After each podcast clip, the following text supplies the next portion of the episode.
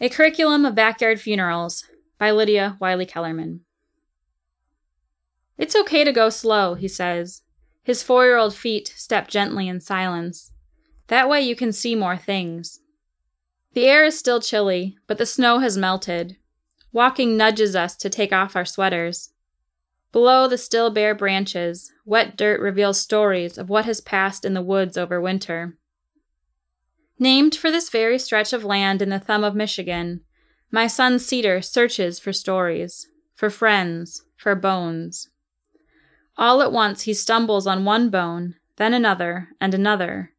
A rib, a leg, a jaw, a tooth. Who was this creature? A fox? A raccoon? How did they die? Cedar picks up the bones with awe and love. He holds them and runs his fingers along their smooth edges, as if he had never seen anything so beautiful. And then he begins to fill his pockets. These bones will join the many other bones in baskets beside his bed. When his pockets and arms are full, he looks to my empty larger pockets for help with the skull and claws.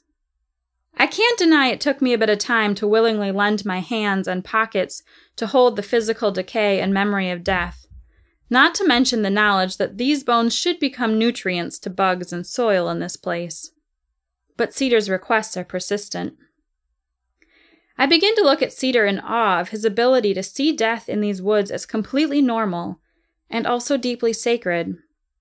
He doesn't appear surprised or shocked by the existence of death, and he isn't afraid to touch it. As we walk, he chatters on about the animals, seamlessly connecting that everything dies. His delight and care seem to honor the creature's life and end. In this moment, he is teaching me to resist a culture that can't look at death, and instead reminds me that I too can walk with bones. I wonder what bones this kid will touch as he grows older. One day, I presume or hope, he will bury my own bones. And as I look out into his future, one that will be so marked by climate catastrophe I fear there will be too much, too many piles of bones. Worst case scenario, my children will be walking in the midst of human extinction.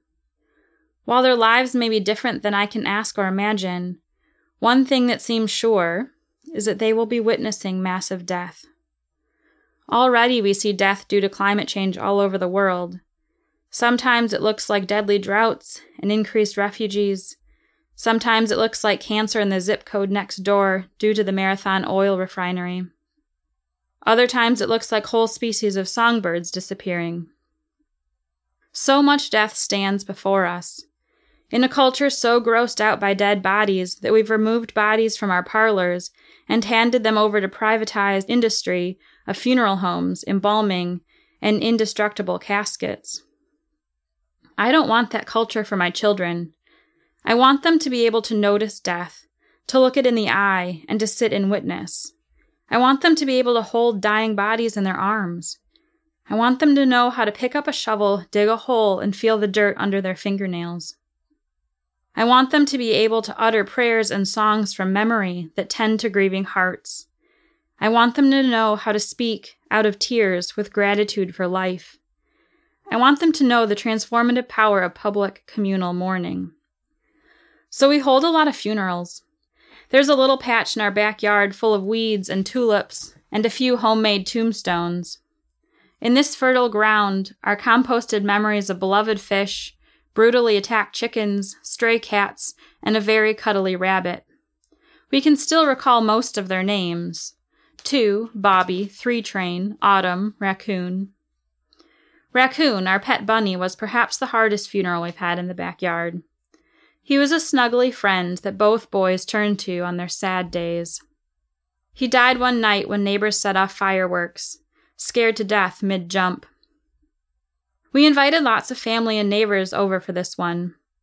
We dug a hole and collected peonies and columbine. As if death work was in his own bones, Cedar picked up the body and held him like a baby in his arms. He instinctively started around the circle for everyone to say goodbye and touch his furry, lifeless head one last time. We started singing as Cedar placed Raccoon's body in the hole. I sat beside the grave to be at his eye level, worrying about his heart. He immediately fell in my arms, crying and pounding my chest. Grief poured out of him with all the rawness of rage and sadness. And then, prodded by his older brother, he took that grief in his body and poured it into handful after handful of dirt as he watched his beloved bunny disappear forever. As a mom, I ached for his heart, so tender and full and in pain. But I also held on to that moment, knowing that this is what I want for who he is and for his touch upon the world. Everything would try to squash this out of him, from whiteness to maleness to cultures of individualism to consumerism. I don't ever want him to lose sight of life or death, of pain or rage, of body or dirt. Over the summer, our family biked to the Detroit River. We stood beside the flowing waters as elders and mentors and healers and organizers summoned us into communal mourning. We called upon the multitudes of ancestors who'd recently crossed over due to the pandemics of COVID 19 and racialized police violence. Detroit was hit hard by the coronavirus this spring. The disproportionate effect of people of color is evident in our lengthy obituaries and communal hearts. While we stood grounded in that place, my kids ran and climbed and fell into imagined worlds at the edges of the gathering. There's something beautiful about allowing them to be kids, but also having them show up and trust, even on the outskirts of communal ritual, that they're being formed by the words and presence. Soon they were tugging on my arm. Come, come! I didn't want to step away from the powerful eulogizing, but their pull was insistent. They led me over to the city's iconic fountain that had not worked for a long time. Here, here. They led me to the corner of the drain, where tucked in the cracks was a wing and a leg and a beak. It was a young bird, probably a robin. I doubt it had been noticed by another person passing. Death. It fills all the cracks in seen and unseen places. All life is sacred and worthy of gratitude and grief. I rise from the ground to rejoin the circle of mourners. As I walk away, the collector of bones cries out, Tell Grandpa to come. We need him to pray over the bird.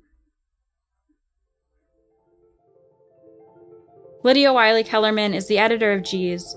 She's the editor of the forthcoming book, The Sandbox Revolution Raising Kids for a Just World, Broadleaf Books, 2021.